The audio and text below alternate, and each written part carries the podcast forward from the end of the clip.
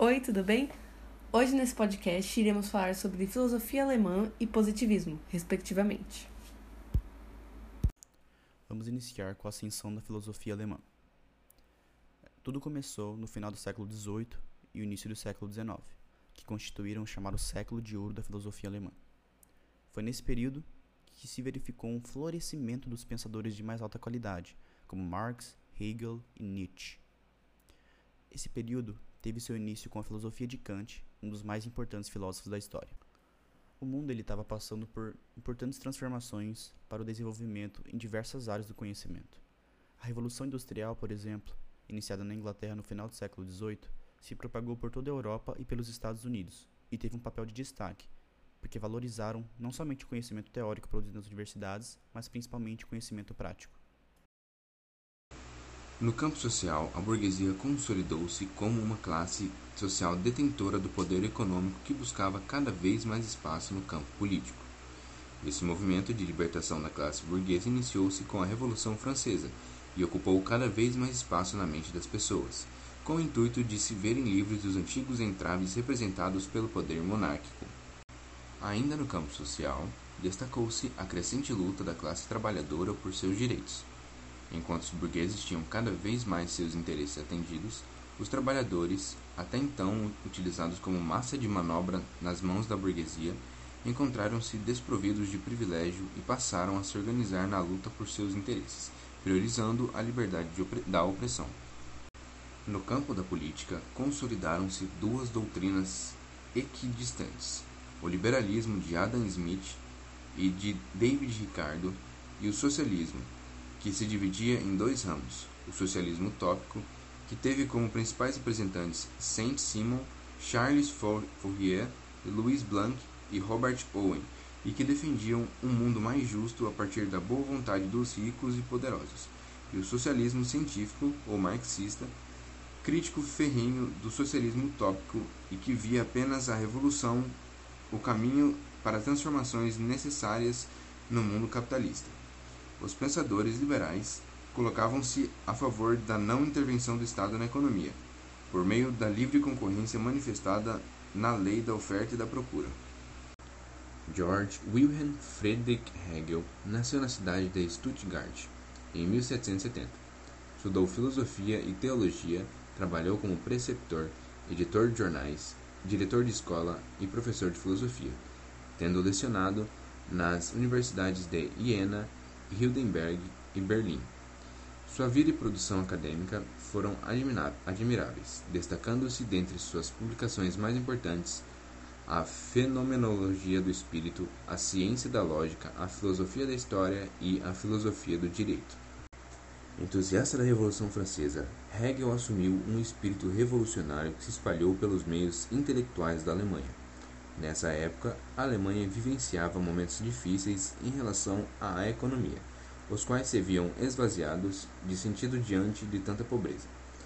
Nesse contexto, muitos intelectuais alemães assumiram um posicionamento idealista, o que lhes permitiram elaborar formas de compreender o mundo e o ser humano de maneira desvinculada da realidade, dando-lhes a oportunidade de se afastarem dos problemas enfrentados pela Alemanha no período.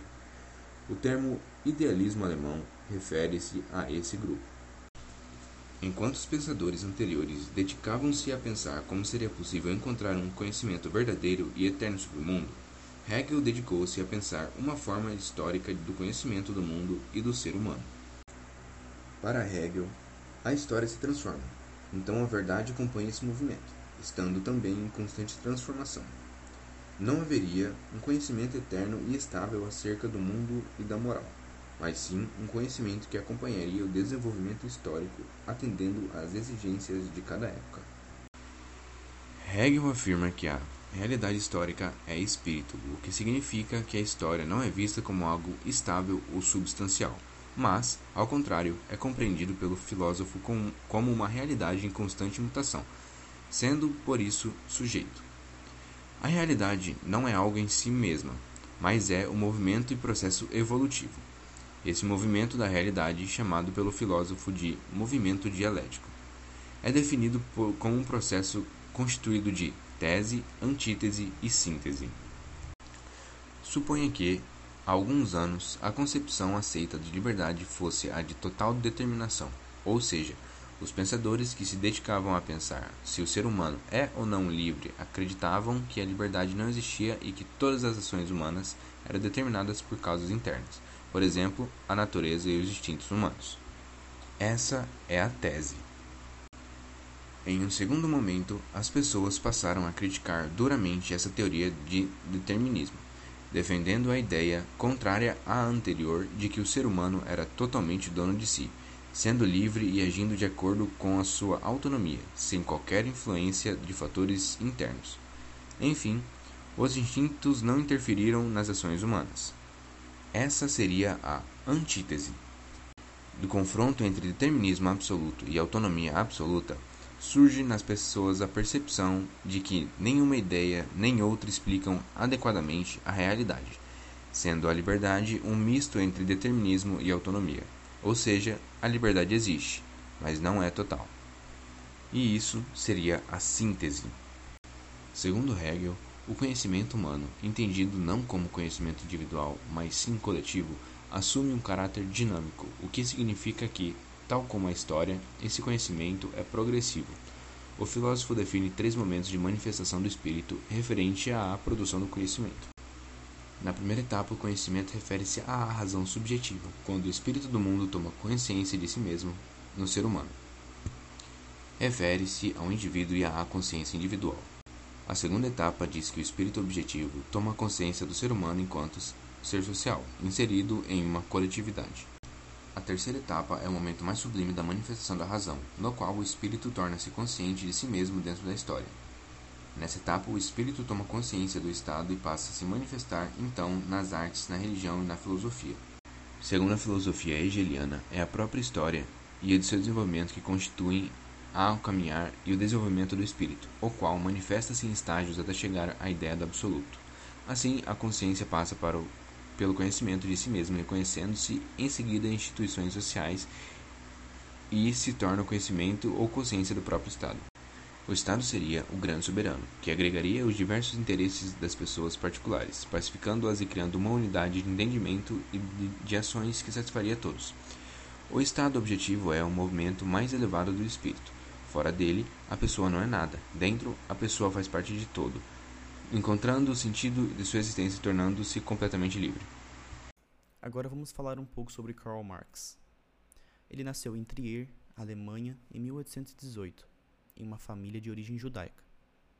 Ele cursou direito na Universidade de Bonn e fez doutorado em filosofia na Universidade de Berlim, tendo defendido a tese sobre a diferença entre as filosofias materialistas do pré-socrático Demócrito e do helenista Epicuro. Só que Marx ele não foi somente um filósofo no sentido tradicional do termo, porque ele buscou uh, não apenas teorizar sobre o mundo e os seres humanos, mas principalmente pensar em sociedade com fins práticos. Já em 1847, juntamente com Engels e mais 17 companheiros, ele fundou o Partido Comunista na cidade de Bruxelas, na Bélgica, publicando o programa do partido no ano seguinte, o Manifesto do Partido Comunista. É, esse, esse partido tinha a intenção de organizar um movimento junto ao proletariado visando a revolução. Ainda no sentido da revolução, Marx ajudou a organizar a Primeira Internacional, que era a Convenção dos Trabalhadores, cujo objetivo era organizar a atividade revolucionária. Por fim, eh, ele viveu seus últimos anos em Londres, e eles foram dedicados aos seus escritos econômicos e filosóficos. E ele faleceu em 1883. Agora, vamos dar mais ênfase às teorias trazidas por Marx. Vamos começar com o materialismo histórico dialético. Mas, primeiramente, a gente precisa entender o que é o monismo dialético de Hegel e o materialismo dialético de Feuerbach. Então, Hegel ele afirmava que a realidade, a história, era fruto do desenvolvimento do espírito do mundo, que significa que a natureza era a concretização da ideia, ou seja, havia predominância das ideias sobre a realidade, que somente progrediria pela ação da ideia. Nisto consiste o monismo dialético. O espírito manifesta-se da história, determinando a realidade. Feuerbach inovou e inverteu a lógica hegeliana, criando o conceito do materialismo dialético. Para esse filósofo alemão, o modo de pensar de um povo é o resultado da história. o que significa que a concepção de mundo, ideias e seus preconceitos são resultados da realidade histórica concreta.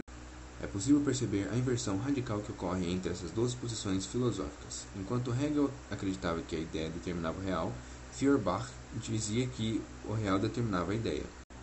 Marx, retomando o materialismo dialético de Feuerbach, criou o conceito de materialismo histórico dialético, afirmando que a história, além de determinar as ideais e a consciência de um povo, também é uma construção humana e dessa forma pode ser transformada. Para Marx, o ser humano é quem fez a história e, portanto, é ele quem cria os problemas sociais e instaura o abismo que separa ricos e pobres, oprimindo estes e impondo-lhes uma vida indigna e alienada. Logo, somente as pessoas podem modificar essa realidade e consertar as injustiças contra a humanidade.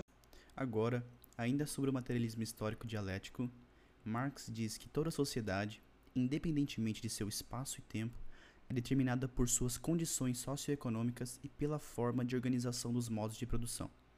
Então, os interesses que regem toda e qualquer sociedade estão vinculados aos interesses materiais, que em última instância referem-se à necessidade de sobrevivência do ser humano.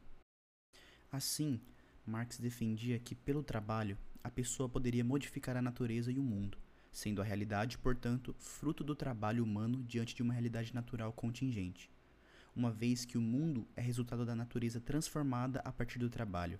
Essa realidade deveria se alterar quando as relações de produção e de trabalho sofressem alterações e tais alterações devem ser operadas pelas próprias pessoas. Portanto, o ser humano entendido como humanidade é responsável pela construção da realidade. Ainda sobre materialismo histórico, Marx critica amargamente o capitalismo. Segundo ele, o desenvolvimento da história é marcado pelas forças de produção e pela distribuição de mercadorias. Portanto, a evolução econômica de um povo determina a evolução da sociedade, a qual é dividida em classes distintas, que se organizam de acordo com a distribuição de mercadorias, gerando a desigualdade social. Essa desigualdade possibilita a exploração dos trabalhadores, que só possuem a sua força de trabalho para vender, por aqueles que detêm a posse da propriedade privada dos meios de produção e buscam cada vez mais aumentar seus bens e riquezas. Não é então possível para o filósofo pensar em uma sociedade marcada pela propriedade privada que não tem em sua essência a desigualdade e a opressão dos proprietários em relação aos despossuídos.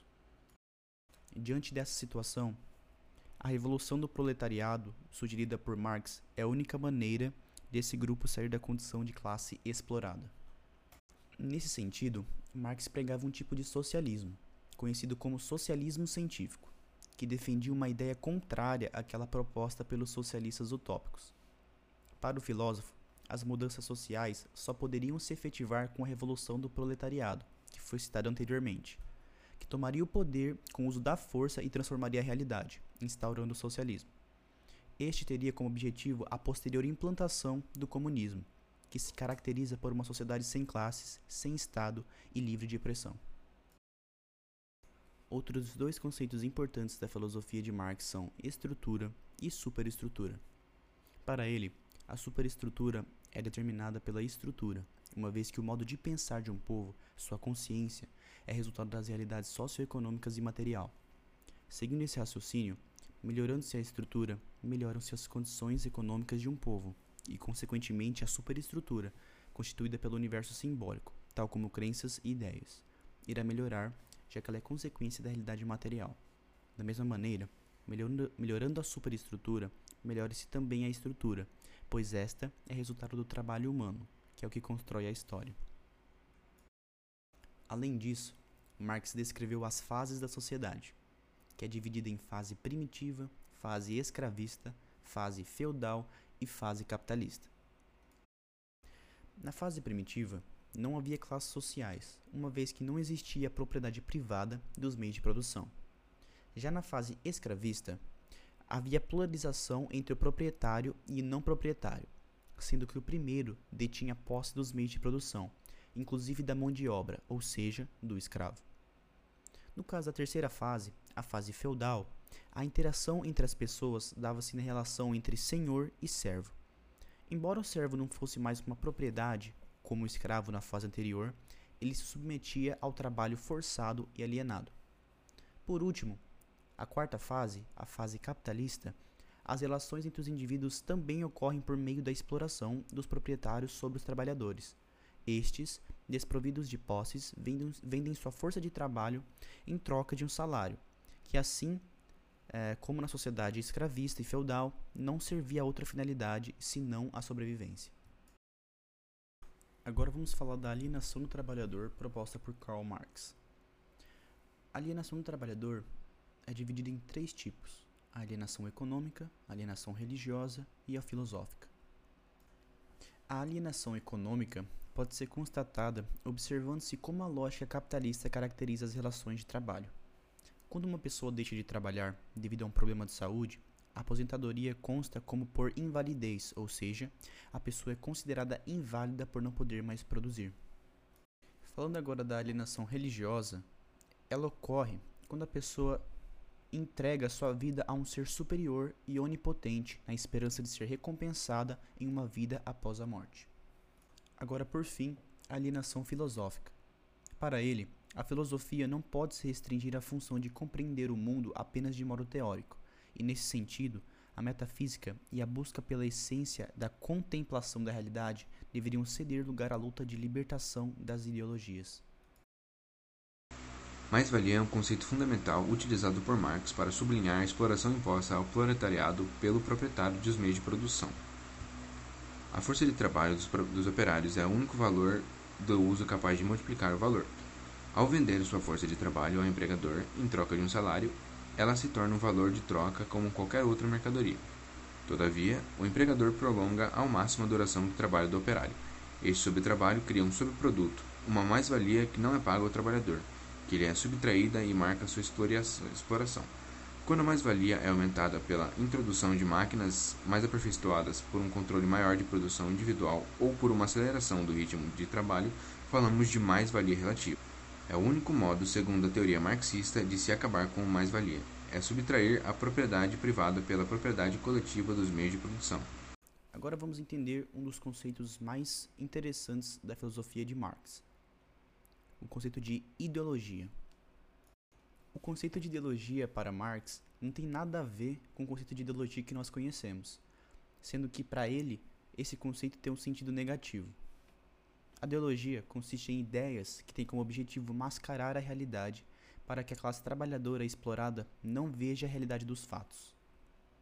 Portanto, o conceito de ideologia é entendido como um mecanismo perverso de dominação, que busca manter a classe trabalhadora adestrada sobre os interesses capitalistas, dominando a mente, as ideias e os pensamentos das pessoas. Agora vamos mudar um pouco de filósofo e para Arthur Schopenhauer. Ele foi um filósofo alemão nascido em 22 de fevereiro de 1788 em Danzig e faleceu dia 21 de setembro de 1860 em Frankfurt. Sua obra é fortemente marcada pelo pessimismo, pelas críticas ferozes ao idealismo hegeliano, por trazer para o debate ocidental elementos do pensamento oriental e por dar à vontade o lugar central em sua filosofia. A principal obra do autor é o mundo como vontade e representação, e ele critica o realismo e o idealismo.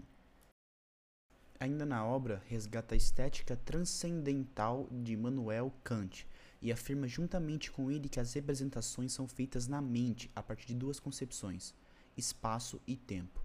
Ou seja, o que os seres humanos pensam é pensado espacial e temporalmente. Vamos entender agora o que é a vontade e representação no contexto da obra. A ideia de vontade tem papel de destaque e ela é pensada pelo filósofo como um princípio ontológico do mundo. Segundo ele, a representação é um elemento exterior que situa o ser humano como objeto no mundo. Já a vontade é a dimensão interna do homem, aquilo que o conecta com sua essência e com a essência do mundo. Ele é um filósofo ateu e pensava que a essência última do mundo, de todas as coisas que existem, seria a vontade. Esta pode ser entendida como pulsão, movimento de algum ser em função de sua satisfação. Isso se verifica tanto na vontade de comer um doce, que leva uma pessoa a comprá-lo, quanto na vontade de possuir poder absoluto, que moveu e matou tantos milhões de seres humanos ao longo da história. Assim, a vontade consistia no principal elemento constituinte do mundo. Após compreendermos os conceitos de vontade e representação da obra do autor, podemos agora entender o pessimismo. Se tudo é vontade, e se a vontade é inesgotável, necessariamente o ser humano vai se encontrar em posição miserável. Isso porque, uma vez realizada uma demanda da vontade, logo outra surge, e em seguida outra, e assim por diante. Uma vez que a vontade não é saciada, vem o sofrimento, seja ele psicológico ou físico. Friedrich Nietzsche nasceu na cidade de Hocken, Alemanha. Membro de uma família de clérigos, era filho e neto de pastores luteranos. Quando adulto, estudou filologia na Universidade de Bonn, em Leipzig. Mostrou-se genial nos estudos, tendo se tornado professor titular de filologia na Universidade de Basileia com apenas 24 anos de idade. Aproximou somente ao ler a obra O Mundo como Vontade e Representação de Schopenhauer, o que marcou definitivamente sua vida e seu pensamento. Nietzsche escreveu suas obras em forma de aforismo e de fragmentos, trazendo em seu teor todo o refinamento crítico e polêmicas às quais o filósofo se dedicou durante sua lucidez. Nietzsche tornou-se amigo íntimo e seguidor do compositor alemão Richard Wagner, enxergando neste um precursor de suas próprias ideias. Depois de um certo tempo, o filósofo passou a tecer duras críticas a Wagner, devido à sua decepção frente à escolha de Wagner, notadamente no que diz respeito à conversão do compositor ao cristianismo. Nietzsche é considerado um dos maiores críticos da cultura dos valores ocidentais, tendo sua crítica sido de grande influência para a história da filosofia. A despeito de sua genialidade, Nietzsche ainda hoje é mal interpretado, sendo visto apenas como um filósofo da morte de Deus, sem que seus ideais sejam esclarecidos e compreendidos por aqueles que o criticam. Para Nietzsche, a vida é sem sentido, irracional, cruel e cega. Concepção herdada de Schopenhauer, de quem Nietzsche tomou a ideia de que a vida é destruição e dor, não podendo o indivíduo encontrar refúgio para essa realidade em Deus, uma vez que este não existiria, não havendo nem sequer alma imortal. Segundo Nietzsche, o ser humano está formado por duas forças antagônicas, o espírito apolíneo e o espírito dionisíaco. O espírito apolíneo, representado pelo deus Apolo, constituiria a dimensão racional, o equilíbrio, o comedimento, a medida. Já o espírito dionisíaco, considerado como mais legítimo por Nietzsche, é representado pelo deus Dionísio, deus do vinho, da embriaguez e da música, consistindo na dimensão do prazer, da festa e do drama. Para Nietzsche, os valores que deveriam ser cultivados nos espíritos das pessoas, como a coragem e a ousadia, passaram a ser considerados ruins, e os valores característicos das pessoas mais fracas passaram a ser supervalorizados, sendo vistos como aqueles que levariam ao céu em uma inversão de valores. Moralistas como Sócrates e Jesus defendiam um conjunto de valores que protegeriam os piores passivos. Segundo esses moralistas, era a justiça e não a força que deveria reinar entre as pessoas. De acordo com Nietzsche, a filosofia deveria libertar o ser humano, levando-o ao niilismo e à busca por valores que não desprezassem a vida, mas sim a valorizassem. Para isso, era necessário fugir dos valores tradicionais e buscar uma nova ordem de valores que reafirmassem aquilo que era mais natural e belo ao ser humano, sua força vital. Constituem-se dois objetivos da filosofia nietzschiana. O primeiro era criticar os valores tradicionais considerados por ele degradantes por não fazerem do indivíduo um ser melhor, mas sim o pioravam.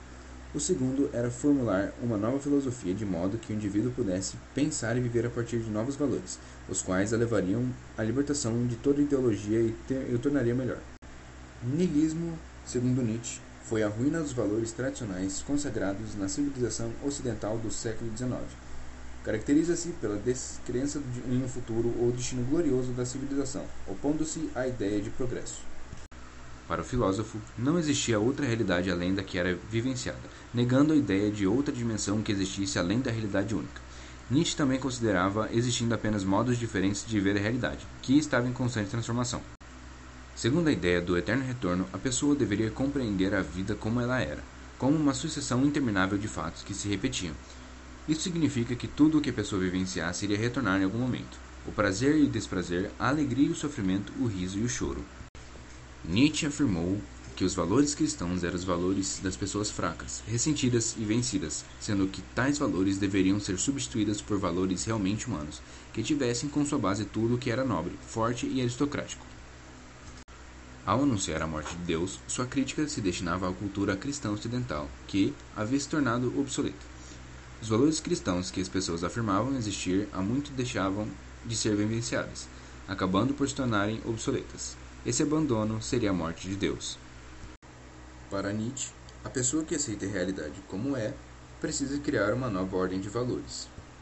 Essa nova ordem de valores seria fruto da própria vontade de poder, sendo que cada pessoa deveria ter coragem de ser ela mesma, dizendo sim à vida e buscando vivê-la intensamente.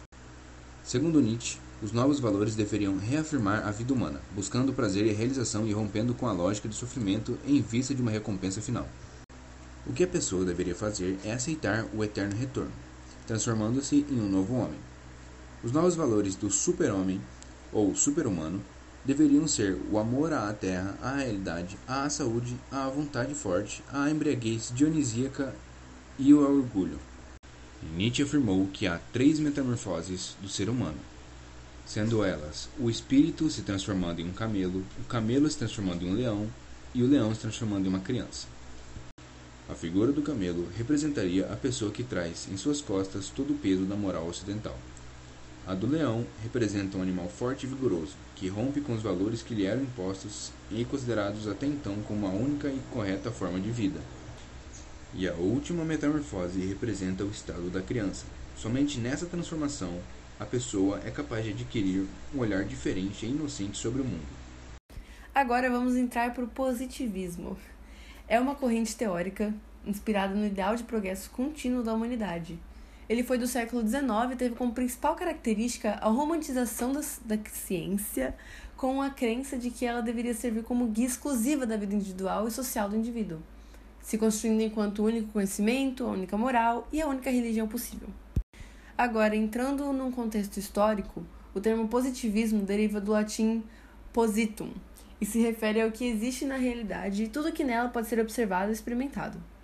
Prim a primeira vez que esse termo foi utilizado foi pelo filósofo francês Saint-Simon, que foi um dos fundadores do socialismo utópico.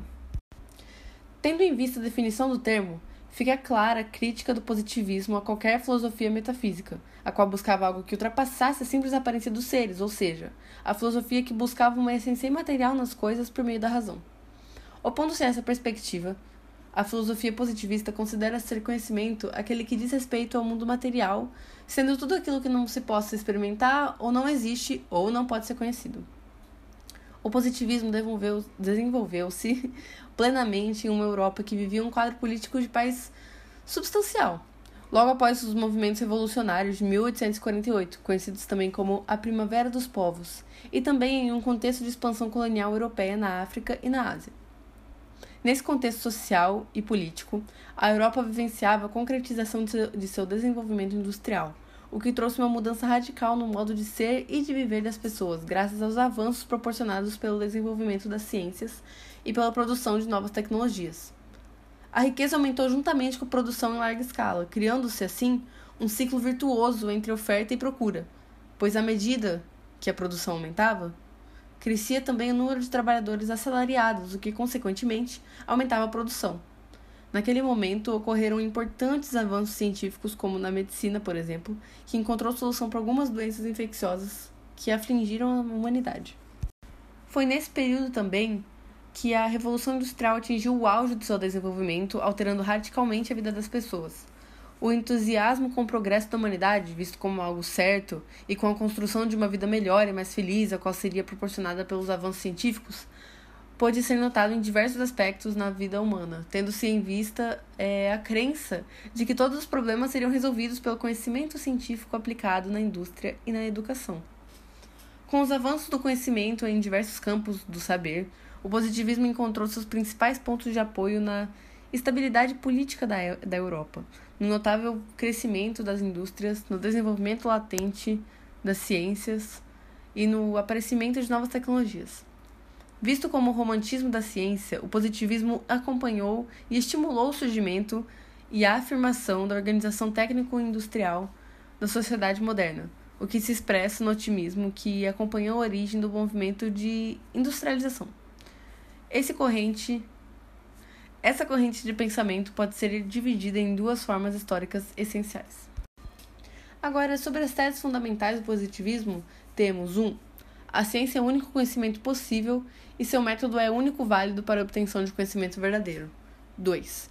O método da ciência busca descrever os fatos e mostrar as, as relações constantes entre eles, expressando-os em leis que permitem à pessoa a realizar a previsão dos fatos futuros. Foi uma tese defendida por Conte.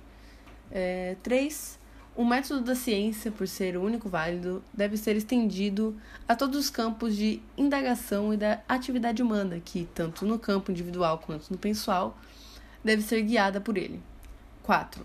No momento histórico do positivismo, observou-se um otimismo crescente, já que a humanidade acredita, eh, já que a humanidade acreditava que o progresso era inevitável e o caminho para a construção de um mundo melhor havia sido enfim encontrado. E 5. Nesse período, acreditava-se que o positivismo construiria um mundo melhor e mais justo, em que todos teriam garantidas as melhores condições de vida, proporcionando plena felicidade a todos. A Lei dos Três Estados. A ideia-chave do positivismo kantiano é a Lei dos Três Estados, a qual ele chamava inclusive de Minha Grande Lei.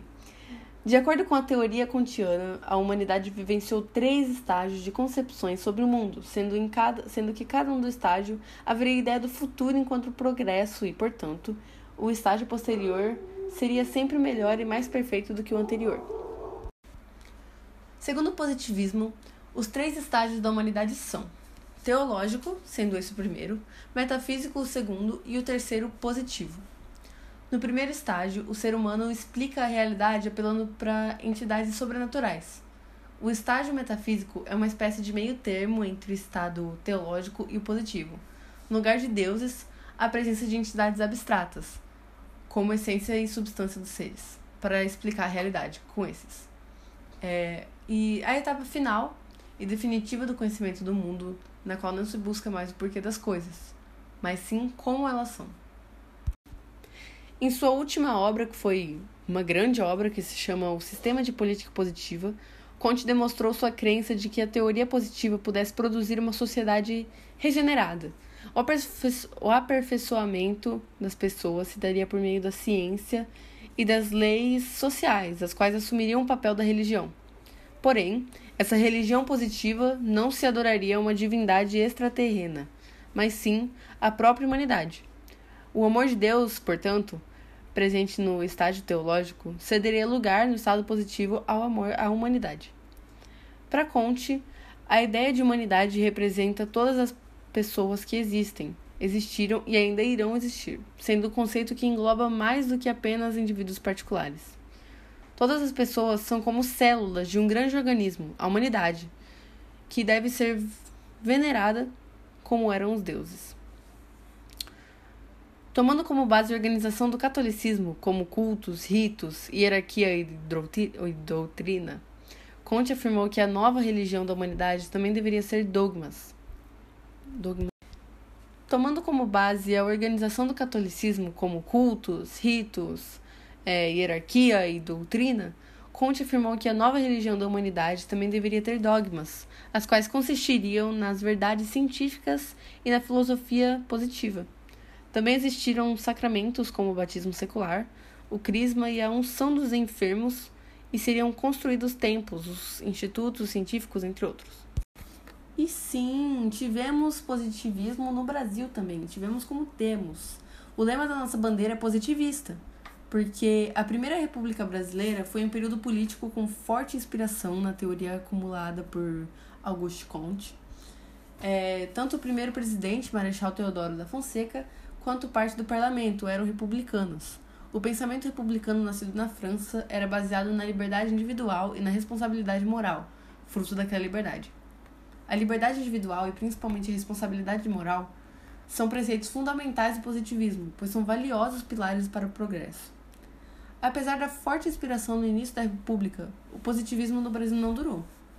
O lema estampado em nossa bandeira não vingou. A política brasileira, que passou por sucessivos atentados contra a democracia e reprimiu a liberdade dos cidadãos, perdeu, antes mesmo do fim da Primeira República, os ideais positivistas tão caros para os republicanos franceses. É isso, esse foi o nosso podcast sobre positivismo e filosofia alemã. Espero que tenhamos explicado direito. Para Conte, Esses estágios são necessários para a evolução da humanidade e do ser humano, representando fases de compreensão da realidade que se sucedem rumo à perfeição do saber. Assim, a lei dos três estados serviria para compreender o desenvolvimento do ser humano, o qual estaria no estado teológico em sua infância, no metafísico em sua juventude e no, e, o, e no positivo em sua maturidade.